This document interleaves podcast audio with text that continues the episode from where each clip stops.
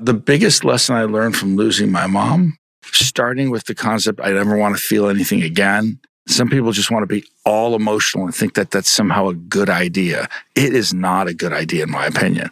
I think you need to have some ability to control your state. So I have learned how to control my state, and I think that's a really good quality.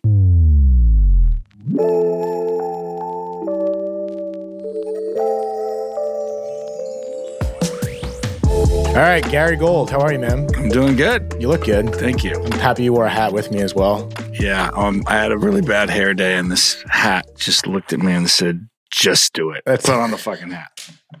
All right, that's a good start with the little pun there. I like where we're going. So, for those of you that don't know, because you probably won't know, Gary and I actually linked up for the first time in the real estate industry. More likely, you know of him way more than me in that industry because you're kind of a powerhouse. But we're not here to talk about real estate. Talking about something a little bit different. Um, I know you've had several different losses in your life, and you told me pre-recording you lost your mother when you were 17. Yeah, So, uh, is that a good starting point for you? yeah, sure. When uh, I was in first grade, she got cancer, and back then, cancer was much harder to deal with. And she lived like 16 years. It really just consumed the family, and she died when I was 17. The one thing I freaking hate, I, I don't have a, I don't, I remember when I died, I, I went to a bunch of therapists. You dad? when my I guess when when my mom died, I, a bunch of people sent me to therapists. And they all wanted to talk about my mom. And I go, What the fuck do you want to talk about my mom? She's dead. That story is over. But I remember when she died, I literally said to myself, I remember being very upset when my dad told me that my, I think that she was that she she was going to die. And I remember I made a promise to myself I will never feel again. Feeling is for losers. Now, it wasn't like I was upset with life or anything. I just made an intellectual decision as why feel that. And uh, I took that pretty seriously. Um, and there's still a big part of me that's super stoic as a result. And I think that's good. I don't think that's a bad quality. I took it way too far immediately after my mom died, I think I really became, I had a recreational drug issue at the time and it became an addiction shortly thereafter. I don't have the timing exactly, but I think that definitely triggered or contributed to my drug addiction, which I've been sober for 36 years. So was that a con- you're saying that it was a conscious choice to? Do you think it kind of happened? Just just happened when you got to, went down that road of drugs, or you, Yeah, was- I didn't say okay. I'm going to do drugs because my mom died. I feel bad. I but I did make a decision not to feel, and uh, now that I think about it, cocaine really made you feel good. yeah, you feel something. I wasn't. this is true with cocaine. I wasn't a business guy. I wasn't motivated. I at all. I wanted to be a lyricist. But I remember that just you can't look in the classifieds at the time, and there's no job for you know looking for someone with good rhyming skills. So I didn't never never did anything with that, and I didn't know about how to be a writer, which I should have been a writer or an actor or something like that. I just didn't know how to go about doing it. But before cocaine, I wasn't motivated. All of a sudden, when I started doing cocaine, it's not like I went did cocaine and hung out with girls and you know, sniffed them off their chest or anything like that. I like would go home and organize my office and put lists together. So it made me, it it triggered something in me of and it really it really kicked off my success. oh wow, it's like a motivational No. cocaine speech. 100% completely turned on something in my brain that all of a sudden I was super motivated. And I mean, it was a little fucked up because it was on drugs. I would make these lists over and over. Just I did every time I'd make a list. The one list I'd always make is I'd make a list of my finances. Every almost like every night or two, I'd make my list of finances because I was doing so much cocaine that they were changing on a daily basis. I was spending so much money, and I never when I budgeted myself just to figure out how much money I needed, I never budgeted, okay, I'm going to spend $3,000 a week on cocaine. Never did. I figured that that, I always thought that it was going to be the last one. But when I got sober, I remember saying, how am I going to fricking work? How am I going to eat sushi without drinking a beer? All these things I didn't think I was capable of. What I discovered is I didn't need that at all. I am that person. I am as amped and pumped up as I was on cocaine.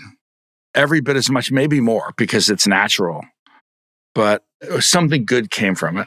It most likely would have killed me. So I don't suggest it. There's other ways to access that. But for some reason, cocaine accessed that part of me. That's interesting because I feel like a lot of people that are trying to get off it, and I don't know from experience, but they once they're off it, they feel like that you know to feel like that was you without it. I feel like had to be a tremendous leap for you to get off it, considering like most people when they're off it, they only identify as who they are on the drug, right? Does that make sense? Well, what motivated me to get off it is, uh, you know, when you're we're gonna get back to your mom at some point, right? The the lock ward. The, when I was in the lock ward of uh, the mental hospital, and my nickname was the weird guy. That was that. I think that was a a, a red flag that maybe I should stop this. The weird guy. I'm was, curious. I, at least That's usually me, but I don't have a cocaine problem, so I don't. but in a lock ward, that's a tough accolade to get Hmm. because everyone's weird, Yeah. uh, or at least I, I felt like an outcast. I felt like a different type of person that was in that hospital, because I was probably just a drug addict, but I was tweaked from it. So my uh, getting back to my mom, Yeah, before you even go on, if you don't mind, excuse me, I I'm, I'm going to go back and forth a little bit. So Sure. you said your dad told you that your mother was going to die. Do you remember the time I was at like that day, or was it a while before? it was.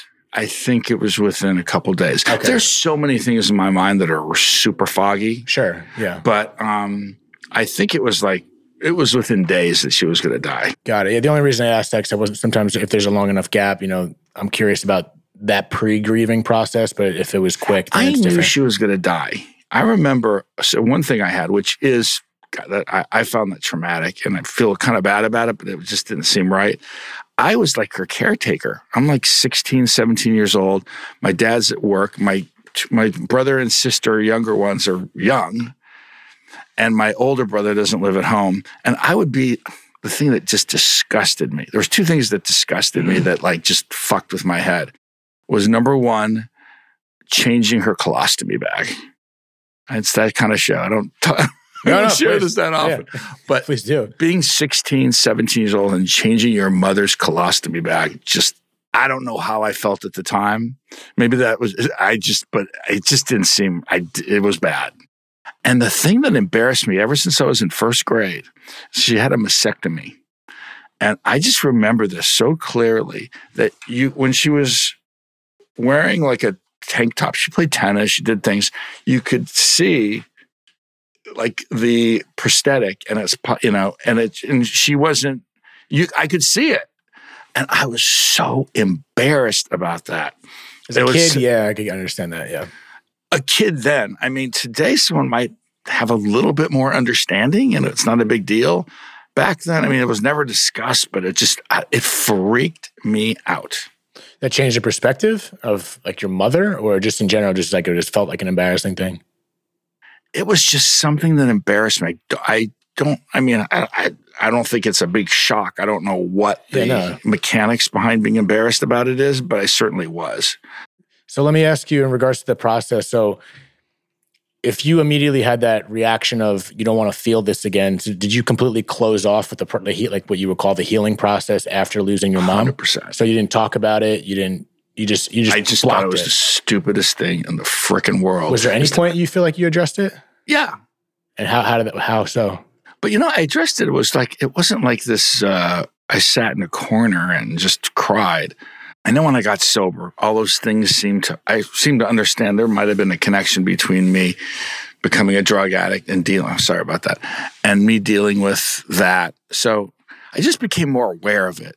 I never found the need to go deep and understand it and see how that connects with other things. I just never did that. But it wasn't something I was afraid of. It wasn't something I had a problem talking about.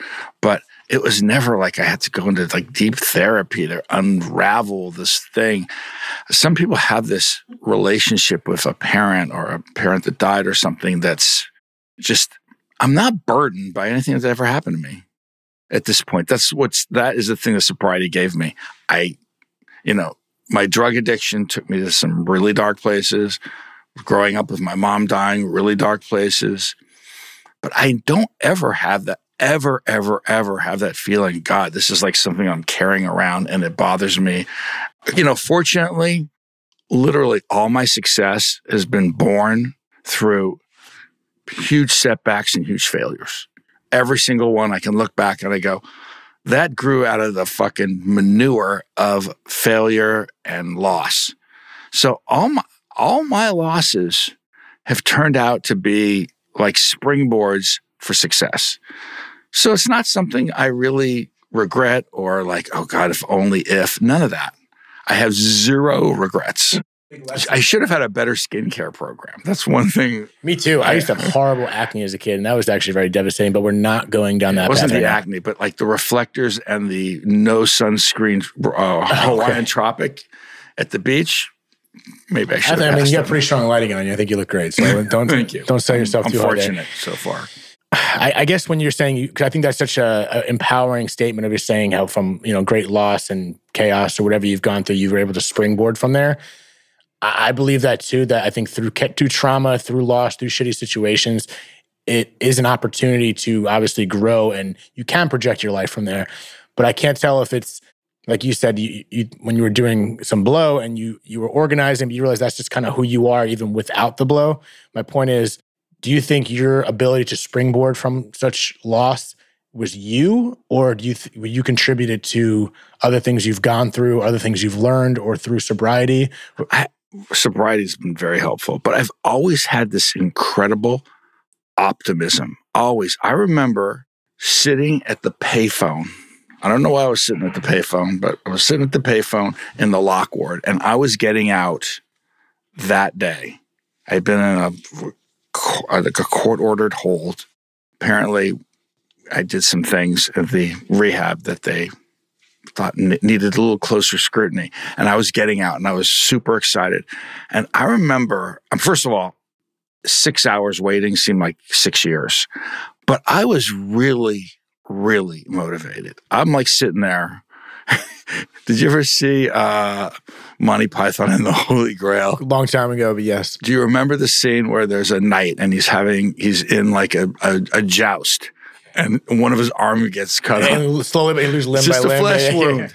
It just refuses.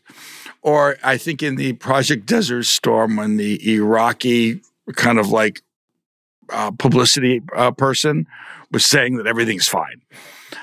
I, but I've always had this incredible optimism. But I'm sitting there in that, and I am like planning my future, and that's crazy. Uh, now, conversely, and this is, I think, something that I've no longer plagues me, and it's been a couple years. When things are going really well, scares the shit out of me. I remember I went to this, not that I believe in these things, I went to a medium once. Do you believe in it? A medium? Only one. I, I went to one once and he said something. It's the only time I've ever like believed it was true. So I walk in the store. This guy doesn't know me from Adam. He's Oh, so from you, France. you bumped into the situation. No, someone said go see him. Okay, okay. But he's from France. He comes in here once a year and he sees people.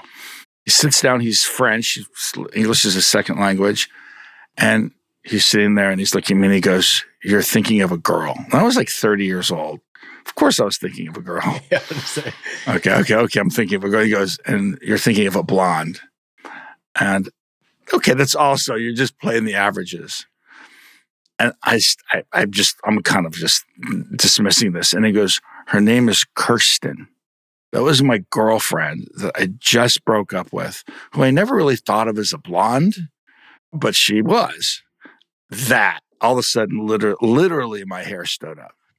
And then I remember him saying, You shouldn't have left her. She was the perfect girl for you. I go, You were on to something before. Now, I go, You want her phone number? And at that moment, I go, Maybe people do have insight and they have these things. But then I don't think it's all the time. And I don't know if they can tell the difference. Because when he said she was the perfect one for me, I knew he was wrong. But the other part, he got her name. I don't know how that happened. That might be some crazy NLP voodoo. Uh, but I went to this other one. And I remember he's closing his eyes and he goes, he started saying that I always have this fear about the other shoe dropping. And it is true. When you when your when your mom is sick when you're in first grade and dies when you're 17, I think it makes you have this those type of fear. So always fear of when things are good, it's just a setup to get have this huge loss. So that happened forever. When I sold the Playboy Mansion, that was a you know milestone. And I remember I was going to an, a, an event in Las Vegas with 3,000 real estate agents. And I closed that day. I was feeling pretty good. And I remember I'm sitting on the plane and I just made like, God, just don't crash the plane. You can crash it on the way back, but just let me have the weekend to, to, to take my victory lap. I literally had this fear that something was going to just whack me down. I think a lot of people have that kind of thing where they think they're like being punished and they're, are like, who are you to have this kind of success? But that, for some reason, has gone away. So I had more of a fear. Oh, and another reason, I had so much success with comebacks. I've had so many comebacks where I was in the shitter and then I rose like, you know, like a phoenix out of the ashes multiple times like crazy multiple times. So I'm very, when things were bad, I, I, I got this. When things are good, it just wasn't as familiar. Well, I'm not going to go all Freudian on you, and anyone listening, please take this with a grain of salt because I have no idea what I'm talking about. But before you lost your dad with your mom, actually, we're going to get to your dad at some point. But when you lost your mom when you were 17, were things really good? Mm, no, not really. They weren't really good. I mean, it was. It, when you first of all, people are a lot more aware today, but it plagued our family. It was weird. I mean, it, it our family was dysfunctional as a result of it. We also, also had a strange relationship with. Uh, my mom that I didn't even realize it to the full extent. And my uh, girlfriend, she said, "You have Munchausen's by proxy." I go, "What the fuck is that?" Because my mom, I just thought it was kind of strange. My mom was on top of having cancer. She was hypochondriac. And it's like it was almost a self-serving prophecy. We in our kitchen we had hundred prescription medications. She was obsessed with prescription medications, thinking you could solve anything. And she's always had some type of ailment, and it became real. But then she, for some reason, she took. I guess I was a, I was willing. She started thinking I had ailments, and I remember she gave me diet pills. I got Ritalin. I remember she took me to the doctor and they thought I had like cancer of the kidney. So she was always taking me to doctors thinking something was wrong with me because I was fat. And then she would bribe me. She goes, "We'll go and have a hamburger, French fries, and a Coke after." So I was, I would get kind of like, so this is apparently called Munchausen's by proxy, and I did take a lot of drugs that they gave. I took fucking like you know, speed. When you were a kid? Yeah. I don't know. It was diet pills with speed. And and what was interesting about that, I didn't I didn't it didn't make me feel any different, but I did love the idea that a pill could fix you. Love that idea. Even I used to take hers. I didn't even feel anything. But so this is something that, you know, that's kind of fucked up thing to have your mom just giving you all these drugs. That might have contributed. I was going to say that's well, a, know, that's definitely a different thought process of uh, you know being exposed that young and then your mom dying. I think it changes that dynamic of okay, maybe you didn't get into that because simply just because your mom died. I know you said that already. Yeah, but no, now knowing this, that's true. You know, that's a big difference. So let, let me. Uh, we're kind of going back to the same question again. I guess after when I asked you the healing process and when you started, you became more aware. You said. Mm-hmm.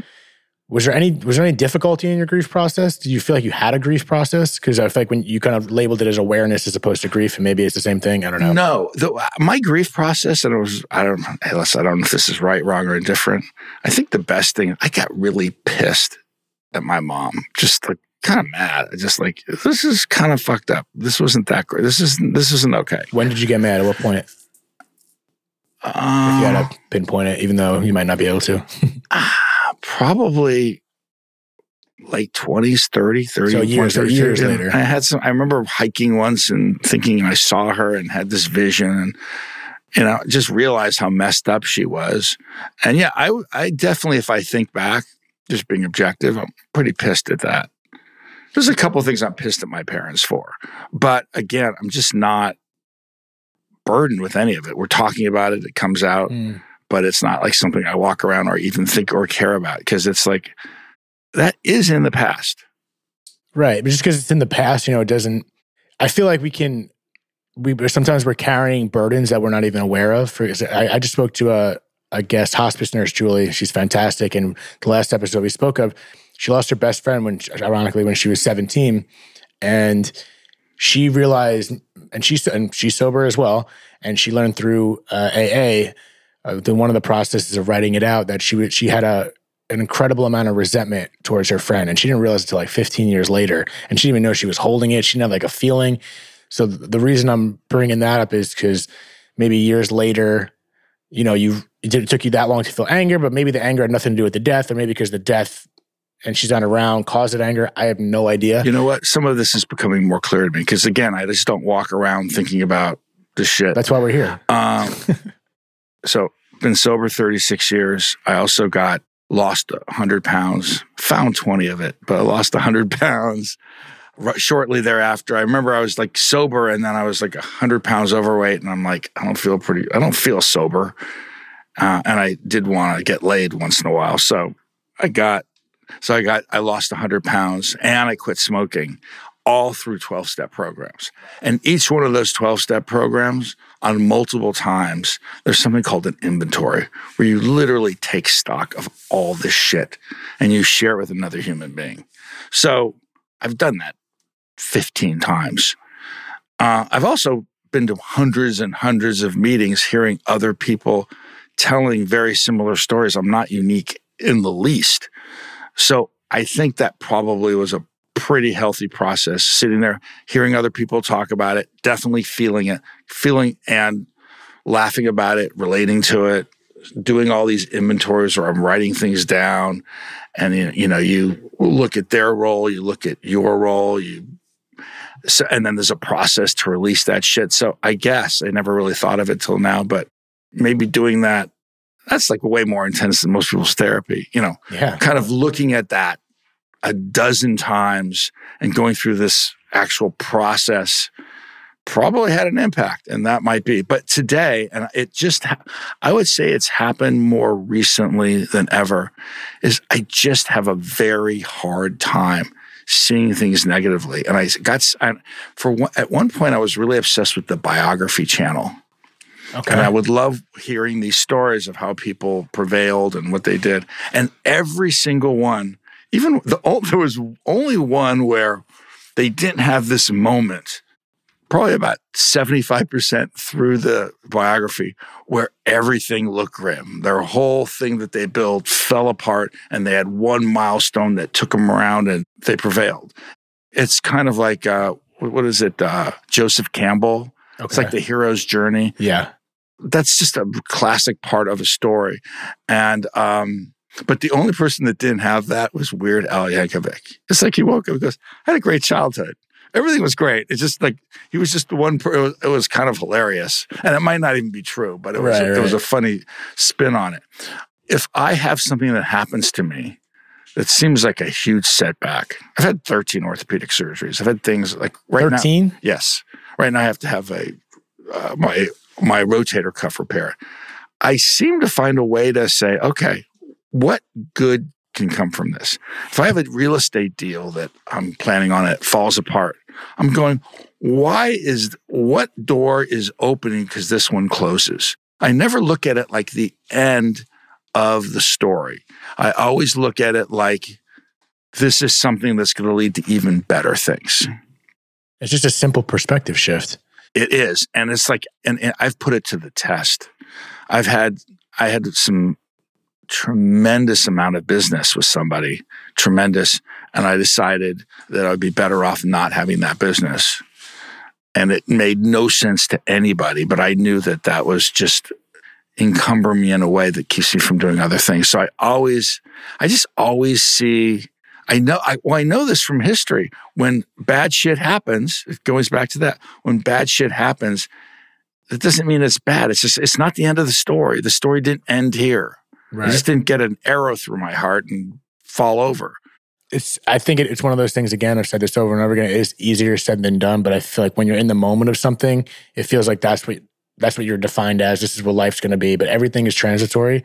And I think the attitude that you take, regardless, I'm I'm interested. Like, okay, how the hell did you become that? It seems like it was just someone that that you've always been in some ways. I'm just always curious what the starting point was. I think I'm fortunate that I had some of that, but I had it, and then I start to recognize it, and then you know I speak a lot. I teach other people things.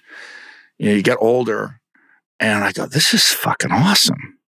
And I just always see that this isn't the end of the freaking story. I tell people this is when people come to me, I always will tell them that. And in the moment, now, the one thing I have allowed myself to do, because I think it's kind of dumb, is I can have a moment go, fuck. when I slipped and tore my rotator cuff. There was, uh, there was, I was, a, I slipped on something that was there, and there was, it's like slipping on ice. It's like during real real estate sounds very painful to It you. wasn't real I estate. didn't think it was a physical occupation. No, um, it wasn't. It was just I was at a store and there was something that spilled on the floor, and I just went vertical, lying down there. I am motherfucker. God damn it! I am pissed. Joe Pesci Home Alone. That's all I'm saying right now. Yeah, it was funny. I'm sitting there cursing in this store that's got like three thousand people in it, and then I turn around and I see this family looking at me, and I'm going, "Sorry." And they're going, "Oh, it's okay." they saw what happened.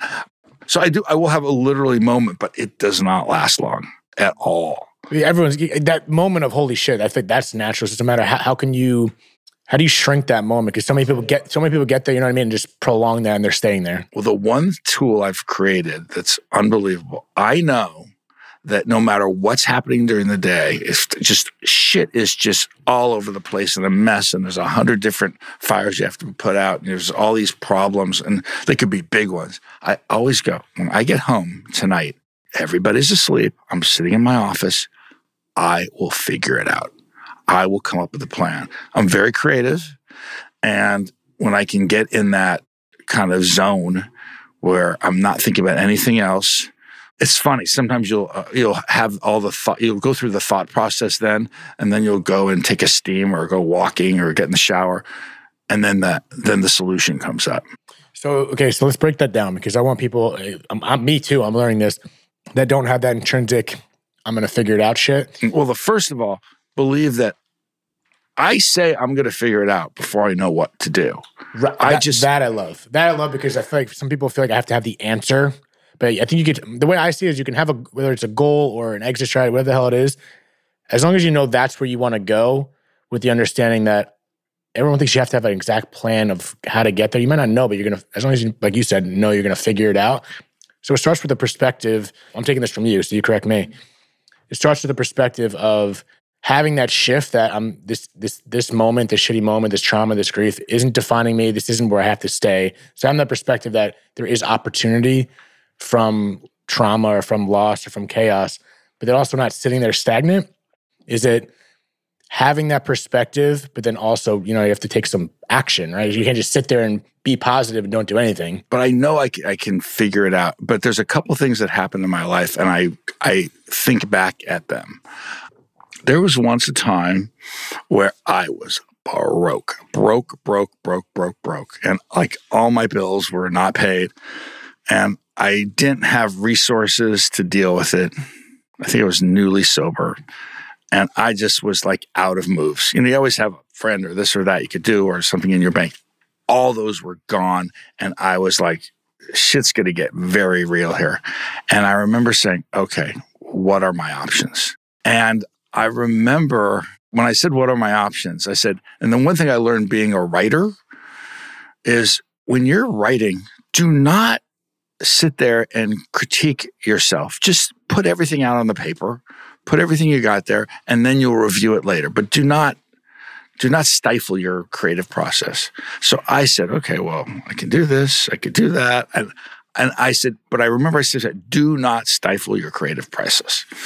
And then at one point I go, well, I guess if I kill myself, I wasn't suicidal, but I was just looking at. If I kill myself, I guess I don't have to worry about bills being paid. Now, one thing I did learn in rehab is I remember the medical director talked about us when you have that craving to do drugs. He says, if you ever have that craving, don't just stop with, oh, I want to do drugs. Walk through the whole process. So you do drugs. What's going to happen? You're going to want more drugs. What's going to happen then? Your addiction is going to increase and it's worse than it is now. And go all the way down to like, you know, and then you die. So run the whole play so you know what you're dealing with before you take that first step. So doing that, I said, okay, I kill myself. So if I kill myself, I guess they're going to figure out why I killed myself. People are going to find that out. And then there's going to be a funeral. And at that funeral, all my friends will be there. And I'm a Jew. After the funeral, at the funeral, there's going to be deli. And all I know I could, and I imagined like six of my friends sitting around eating deli sitting there going, What the fuck? Why did he do this? And I remember fr- I, there was a friend of mine. I said, and you know, I, I can just imagine. I saw my friend Marty there, Drew, and I knew my friend Robert Goldstein. I go, I know Robert's saying, if I knew he had some financial problems, I would have lent him the money. So I hung up, and I, so I, I'm going through this in my head. Then I call Robert. I go, Robert, can I borrow six grand? He goes, no problem.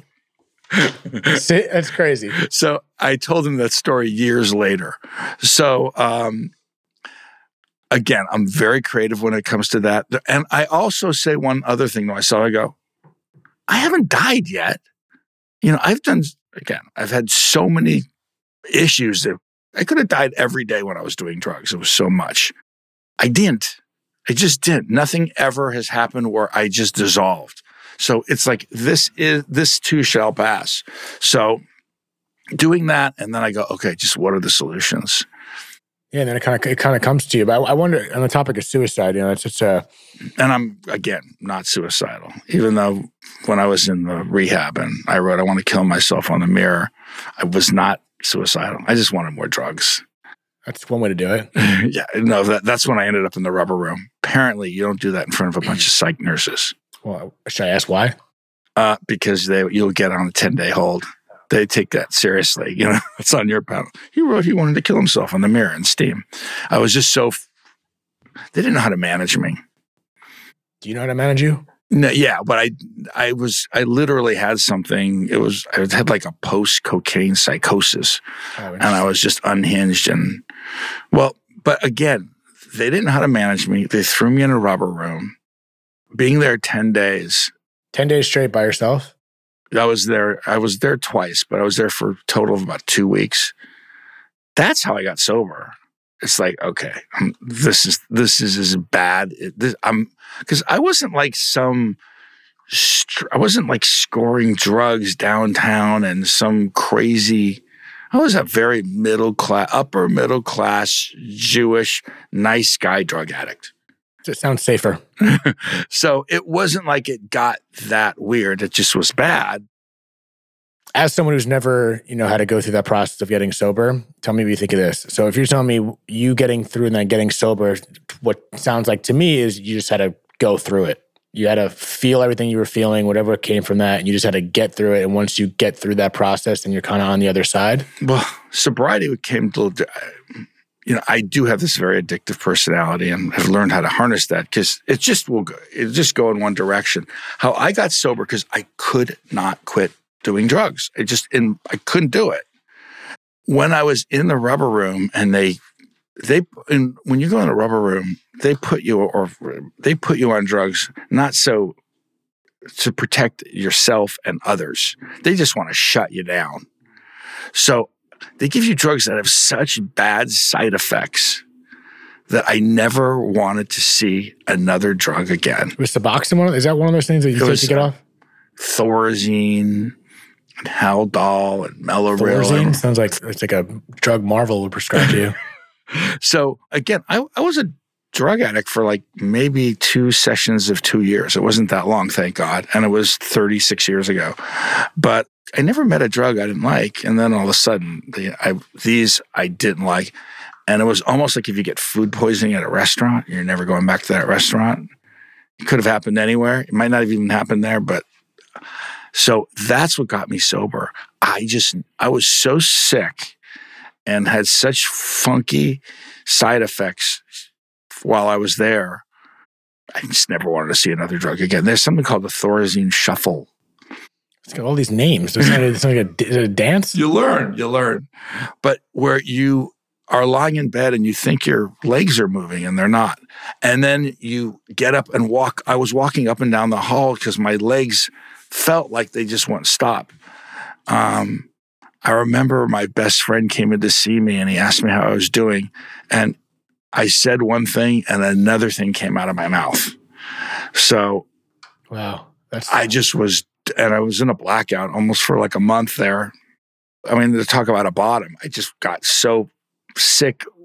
This the uh, the treatment was so painful. just never wanted to do it ever again. That wasn't their intention, but it actually worked out well. Yeah, it's, it's, you've, been, you've, been, you've, been, through so much with that, that I just wonder how much of that dilutes, you know, like you said, the grief process because of losing your mom at such a young age is pretty traumatic for anyone. But then to experience that, I mean, it sounds so difficult that what else can be this hard? So maybe I wonder if that dumbs not dumbs down, miss for lack of a better word, but maybe simmers down the process of losing your mom, having gone through such. It gives you a lot of strength. I used to say I had to accomplish more to get to zero than most people do in their life. Wow. Yeah, I remember getting my driver's license and like getting my car washed. It just I had okay, that's a plus.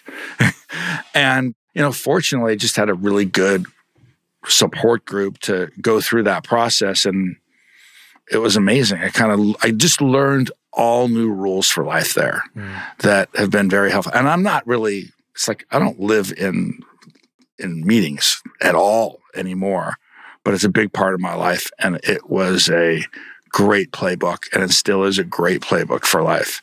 And um, the one thing I've done is the 12 step is having had a spiritual awakening, you're out there to help other people. And I just apply that to everything. Helping other people? Yeah. So it's not just people who are getting sober, it's everybody. It's my competition, it's everybody. And it's not because I'm some great righteous person. I think it's just good business. I mean, good business for life. Right. When you're just out there being of service, basically. It seems to be a pretty good prescription. And I don't know if it's completely selfless because I don't think I, I feel like it isn't because it does something to for you.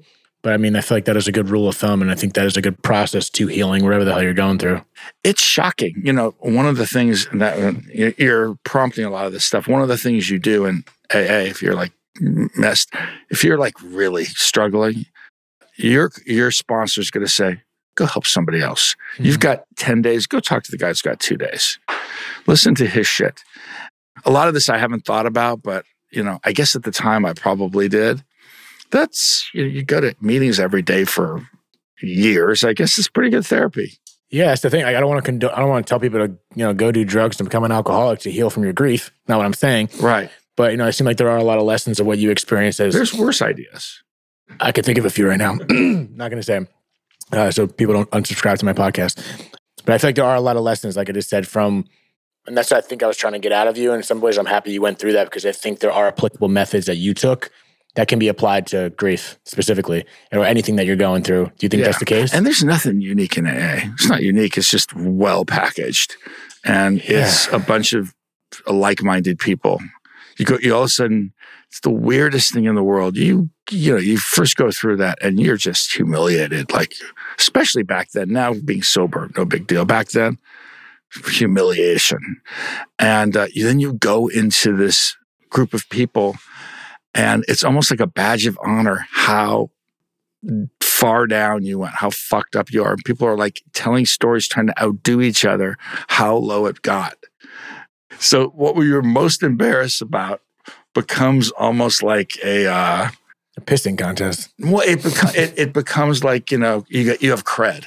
Yeah, you have, you have street cred. Maybe I have to take that approach. You have grief cred. Grief cred. You know, my dad died in the towers. I don't care how yours died now. Oh, what tower? Yeah. yeah. yeah. Mine was on the 107th floor. Yeah. No, um, so let me ask you, what is your, uh, this might be a very general philosophical question, but if you had to think of something, what do you think was the biggest lesson that you learned or figured out or can think of from losing your mom at such a young age, if there is one?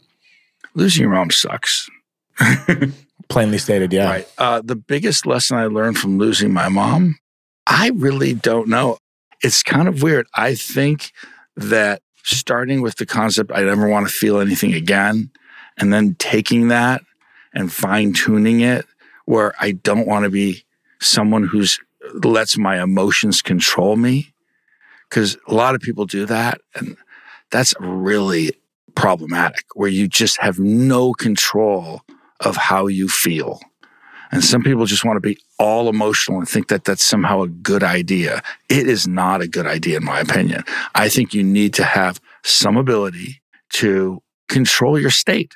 So I have learned how to control my state. And I think that's a really good quality. For sure. I'm 100 I think, you know, living, it's good to feel, in my opinion. So I, of course, I, you know, I challenge the idea of like not wanting to feel, but the idea of controlling your feelings is so important because so many times are, you know, you can follow your emotions in many ways, but it can be a really dangerous path if you react. The, the other thing I've learned how to do really well and is compartmentalize. So you're going through something big, you know, you could have a family member who's sick or someone dies or you're broke or whatever it might be, divorce. And to take one thing and let it just shit all over everything, bad. So if there's a situation where a whole family is plagued, no one needs you to fall apart. That's not going to help anybody. So if you can take that in stride, and this is that, and compartmentalize that, and then go on with the seven other parts of your life. Now, I've had to do that several times, and I've usually kind of cut my capabilities came down about 20%, but everything didn't go to shit. So imagine have, have to grieve over something, uh, some type of big loss. And then at the end of that grieving process, everything is falling apart. You're out of shape. Your business is screwed. Maybe relationship you're in has fallen apart as a result of this. How is that smart? And we do have, I mean, everyone has a choice on what they want to feel. They do. Now, again, I think it's important to keep it real and not suppress feelings. I'm not talking about suppressing feelings. I'm talking about making some conscious choices on how to feel in any given time.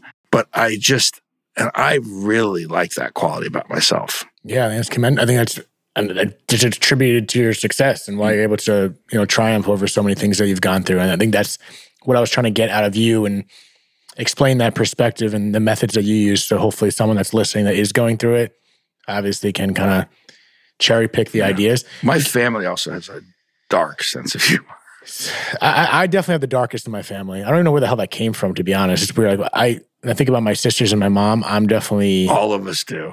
Yeah, I'm so just my dad, black sheep. I think my dad probably almost died eight times. He really didn't take care of himself at all.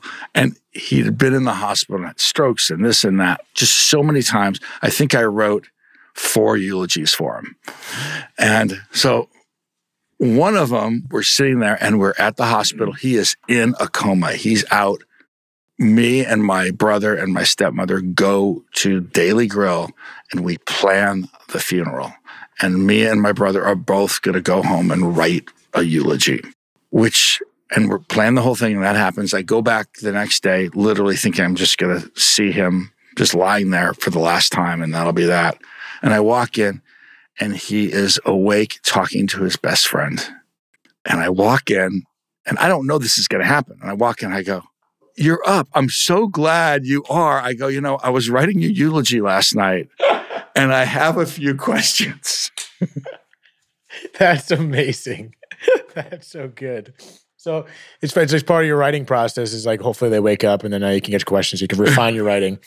That's incredible. Did you ask for questions? I by the way, I'm known for my eulogies. What is that? I, I don't I know if that's a good. I think that's a good thing, but also means a lot am, of people are dying around you, or what? Well, I did stand up. Okay, right. You I've spoken a lot, and I think humor is an incredible delivery system. I enjoy giving eulogies. I don't know.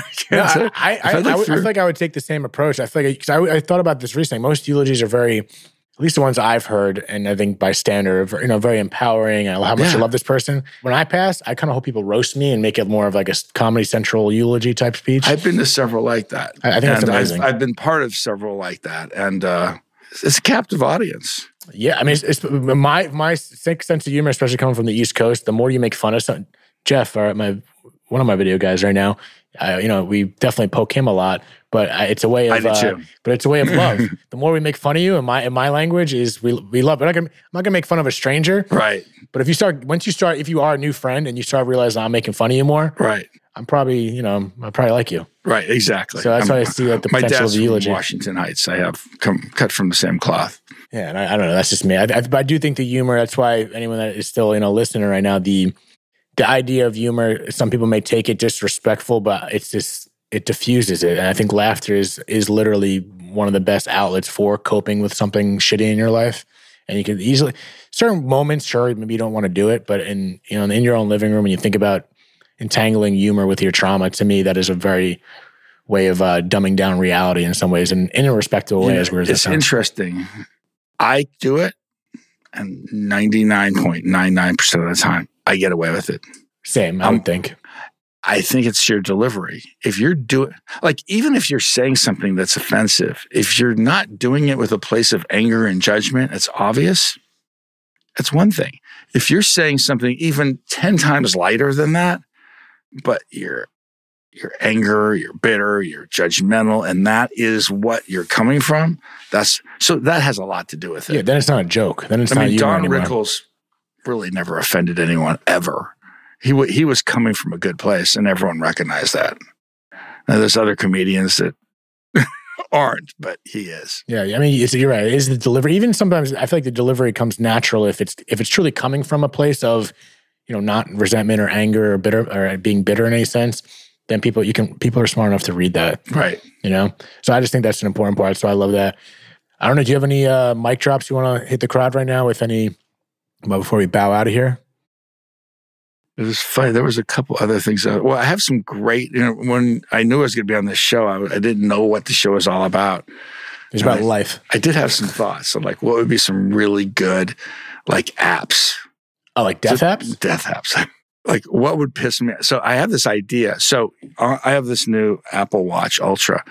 If there was an app. That's was, an Apple Watch. Yeah, thing's massive. It is like a Ford Bronco on your wrist. It is. It's it's it's a good watch, but so on your Apple Watch, you have an app that if you are not, let's say within an hour, you don't breathe for an hour straight, you automatically send it, an it, hour straight. You don't breathe for an if you're not straight? breathing for an hour straight, you're probably dead. Or David Blaine, but yes. So, so this app automatically unsubscribes you to all your monthly subscriptions.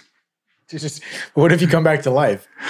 Um, well, I said an hour. Okay, you're not coming back after an hour. Now, I I actually was thinking, I go, well, maybe it should then start tracking the obituaries to see if you really did die. To, yeah, that, that, company has to have an audit system. And, yes, and then it really needs to like contact your your next of kin saying, "Are you going to need HBO after the you know you're going to be at home for a while?" Or maybe give them an offer. Hey, listen, sorry he he died. He had the subscription. We're going to give you a friends and dead family offer. I like that. I like the uh, the automatic like it's like a will for your HBO subscription where it kind of just automatically transfers to the next person, yeah. but you get a two dollar discount. The other thing I thought about is I'm just this to do list. Even post sobriety, I do a lot of to do lists. If you die, that is the probably the one upside. No longer have to be concerned about that. To-do, the to do the to do list. Oh, no, list. no longer becomes relevant. Well, you, we, we think that. That's the thing. I was I was thinking about that. I said this before, but like we're we're, we're survivalists. We want to survive and want to because we don't want to. For some reason, we don't want to die. But what if we, we if I find out that I die and so much better up there? I'd be so pissed that I was surviving for this long. So what if you get up there or down there, wherever you're going, and you have an immediate to do list? What if Lucifer or I don't? I'm not saying I believe in it. There good guys like, like that. You know what? Come here, get in your room, clean your bunk, make your bed. Um, what if there's a to lose? We don't know. My favorite movie of all time, in fact, inspired me to write screenplays, is the uh, is Defending Your Life. Did you ever see it with Albert Brooks? No. So he dies and he wakes up from this and he's in this place called Judgment City. And everyone's wearing caftans and it looks just like Earth. Uh, caftans? They're wearing like, you know. Oh, like, yeah, yeah. yeah. So, and, and he's there and he meets Rip Torn, who's effectively his attorney. He goes, What am I doing here? He goes, I'm here to help you defend your life. We look at parts of your life and see if you've overcome fear That's the purpose of the world to overcome fear. And if you have, you go to a better place. If not, you go back to earth. Like Buddhism, isn't it? It really is. I didn't look at it at the time. I don't think Albert Brooks was saying I'm being Buddhist. Right. I mean, my girlfriend tells me I am Buddhist. So I, I, I've never studied Buddhism, but could you say that? You lost 100 pounds. so uh, Isn't Buddha fat little Buddha? you know, there's there's the fat Buddha and then there's the thin Buddha. I have a theory. I said, you know, I think the fat Buddha maybe he was older and maybe he needed more work. Yeah, no but he was happy. But I guess it, it was a different time. It was a different time. Maybe being fat was a good thing. But that movie inspired me, and it's it's very very funny. I wrote and I wrote a screenplay called the uh, the World Up There, dealing with. I've written a bunch of things about reincarnation. Interesting. The first thing I wrote when I was in elementary school was a poem called "What's Up in the Sky." So I, I do have this pre. I have this fascination with reincarnation. Do you identify with a religion or anything? I'm Jewish.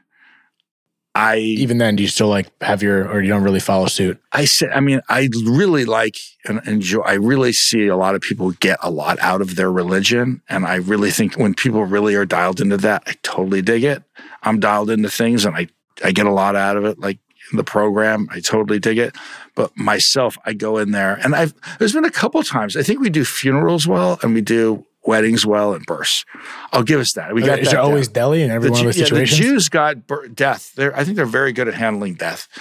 But like, I would just going to temple for some holiday and I'm listening to these stories and I'm going, really?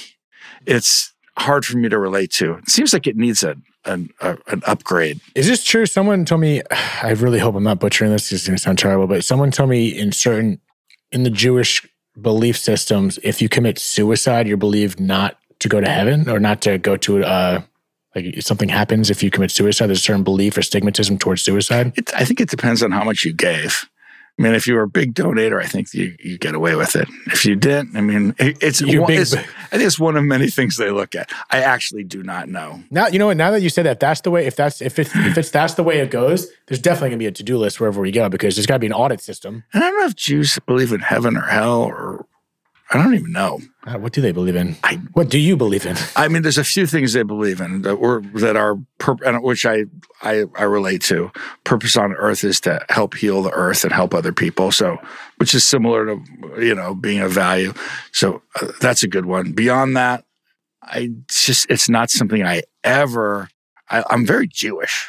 I got the Jewish thing down, but religiously, I look at religion and I don't relate to it, even though I've actually read a bunch of books about religion and the belief system. I love reading about people's beliefs. I don't love the idea of being religious, if that makes any sense. Yeah, I read, I've read a ton of self help books. Yeah, it just makes me think. So there's so many different beliefs out there. Even though I think, without being you know a worldly religious understanding person, I think that sounded terrible. Maybe I'm just not knowledgeable to every religion out there. I think uh, it's interesting to me because there's so many different beliefs. Like someone's got to be wrong, but also a lot of those different you know theologies also kind of say the same thing in different ways. You know what I mean? Yeah, I'm not. I have not studied all the, th- the the ones, but I know, like you know, all forms of Christianity and Judaism. It was one religion. Just people started to disagree, and it broke off. So it was one religion. So Religious ego. Yeah. So I'm again, I really know people that use their faith in great ways. Yeah, that's that's the thing. If it works, if it makes you happy, if it's, it's positive, then believe whatever. Yeah. Like I don't, Hey, I don't- listen, it doesn't matter pro- to me. The program's not a religion, but it definitely was something that it was a belief that helped me get through something. So yeah, I love that. so as a tool, I think it's great. Yeah, I mean, beliefs are beliefs are a very important part of. What I say, it doesn't have to be religion. Believing in something does carry you on. It's kind of like Viktor Frankl's "Man's Search for Meaning." You believe you have a meaning, that meaning can carry you forward. I didn't believe in God when I went to AA, but uh, someone says, I believe there's a power greater than myself. And or, you know, there's a God and it's not you. So Someone will say God lives within us. Does that make us part God? maybe. I don't know. That was just that was a simple thought. Yesterday I was thinking about I have the perfect Sarah Silverman line. Oh, okay. Hopefully she's listening. I think I've actually reached out to her. So if if you don't She- know Sarah Silverman, Sarah Silverman would say this. She goes, I had a dream last night that I was having sex with God and he was really confused when he was what what what to say. Wait, he was just- lost for words. I don't think Oh God- me. I, I don't think God would ever be a loss of words, but I guess in that situation, maybe she's right. Um, before, one, I just one one big big question again. Are you? Do you have any fear towards death? I I just want to die elegantly. That's all. Like dressed well or in a, a No. smooth fashion? I, you know, having success and having failure, I think I just want to die in a good place. I want to have all my affairs in order. I, I, I want that to be clean and nice. I want, I want to die and not like just have a shit show. I just, I, I don't know why I would think that, but for some reason that's important to me. And that is, uh, that's a weird one. I don't know. I think a lot of people might have that Yeah, I think so. I mean, because I just know people who have died and it's like, what the fuck were you thinking? I wonder if people. You have thought- no life insurance anymore and you didn't pay this and you got this. And why do you have 7,000 fishing poles that you've never used in your garage? And I had a, I had an uncle that just, he- so I just want to like, oh, I, I, I, I love my to do list just saying last day. I just have a sheet that just said die That's the last. The last cross it off. There you go. and- That's actually that should be the cover photo for this episode. Everything's checked off. But I'm that- such an organization clean freak. I just want to die. Like, yeah. I want everything to be relatively clean. I think. I mean, I think that's that's fair. Now, think- I'm not planning now. There's, I think, in the in, in the Buddhist religion, or not faith, they plan for death. It's like a whole thing. What do you want to do? What do you want? That I don't. I don't want to plan for death. I just want to clean up life. But I think that also entails the thought of having that, just considering. And I think a lot of people maybe push that off because a, part of this podcast is, you know, I want that thought in the back of our heads. Now we have to wake up every morning think about death, but it's reality. Yeah, So I think it's something maybe we push I off. do have the conversation. I've had the conversation quite a bit, and I'm not really preoccupied with dying. It's just not. I don't think it's not a place where I put much emphasis. Just not planning on. If I was going to die, I think I had God had plenty of opportunities to take me out. Plenty. Like with COVID, it's like okay, yeah. I took a lethal dose of drugs every day for two years, and you think COVID's going to take me out? Yeah. I, I don't think so. Yeah. That's a thought a lot of people have. They're like, oh, you know, I've survived through this. COVID's not gonna. I I guess it's a good mentality. I don't know. We don't have to go down the COVID chain. Gary, I want to thank you for hopping on here. You know, I think your story is, I know Jeff kind of alluded to a little bit about your history and what you got, but I didn't get too much of the information. I think I admire your perspective, and besides your your you know your success as a real estate agent, and always knowing your name since I got in the industry, it makes way more sense now as to you know why you are you know uh, occupationally as successful as you are and who you are as a man. So There's nothing cool. more powerful than getting your ass kicked. You know, if you have a good attitude about it. Now, I really, com- I don't think anything we talked about, I have any idea. Like, I mean, I just let it hang out. I have no idea kind of what we talked about here. I know what we talked about. I go, is that, how does that, how does that come off? I think it comes off great. You know what? If I was 36 days sober, we wouldn't be having this conversation. But 36 years sober, I think I have passed any statutes of limitations where people are going to judge me. Oh, don't don't use Gary. He's got. A, well, yeah, I mean, but that's the thing. I think with in every fact, co- people trust you a lot. Okay, with every company, well, you are seem like a very you're a very personable, trustworthy guy, in my opinion. But I'm saying, I think what the beautiful part about conversations on your side is you take everything everything you take with a grain of salt. It may relate to you, but there's always a lesson from someone, even if you can't agree with some of their methods, you can't agree with their story, you're not a big fan of this or that. I believe there's always at least one thing to learn from anyone's experience, even if you don't agree with it. There's always something to learn. I also have literally. I've brought this up just sometimes. It's just I'm. I just kind of have a nudge from the universe. I should just say something. I don't know anyone I've ever mentioned this to that doesn't have some experience with it, with you know either themselves or a close family member or friend. I mean, everyone gets it. So at this point, it's not really anything particularly unique. No, death isn't unique at all. That's what I'm thinking. It's not unique. Yeah. So, but th- the thing, death isn't unique, but your story is. So right. that's why I want to thank you for being on here. And uh, until next time, guys, Gary, thank you so much again. And thank you guys for tuning in to another episode of Dead Talks. Jeff's sitting now, so we can peacefully walk out of this and bow out. Until next time, guys, thanks.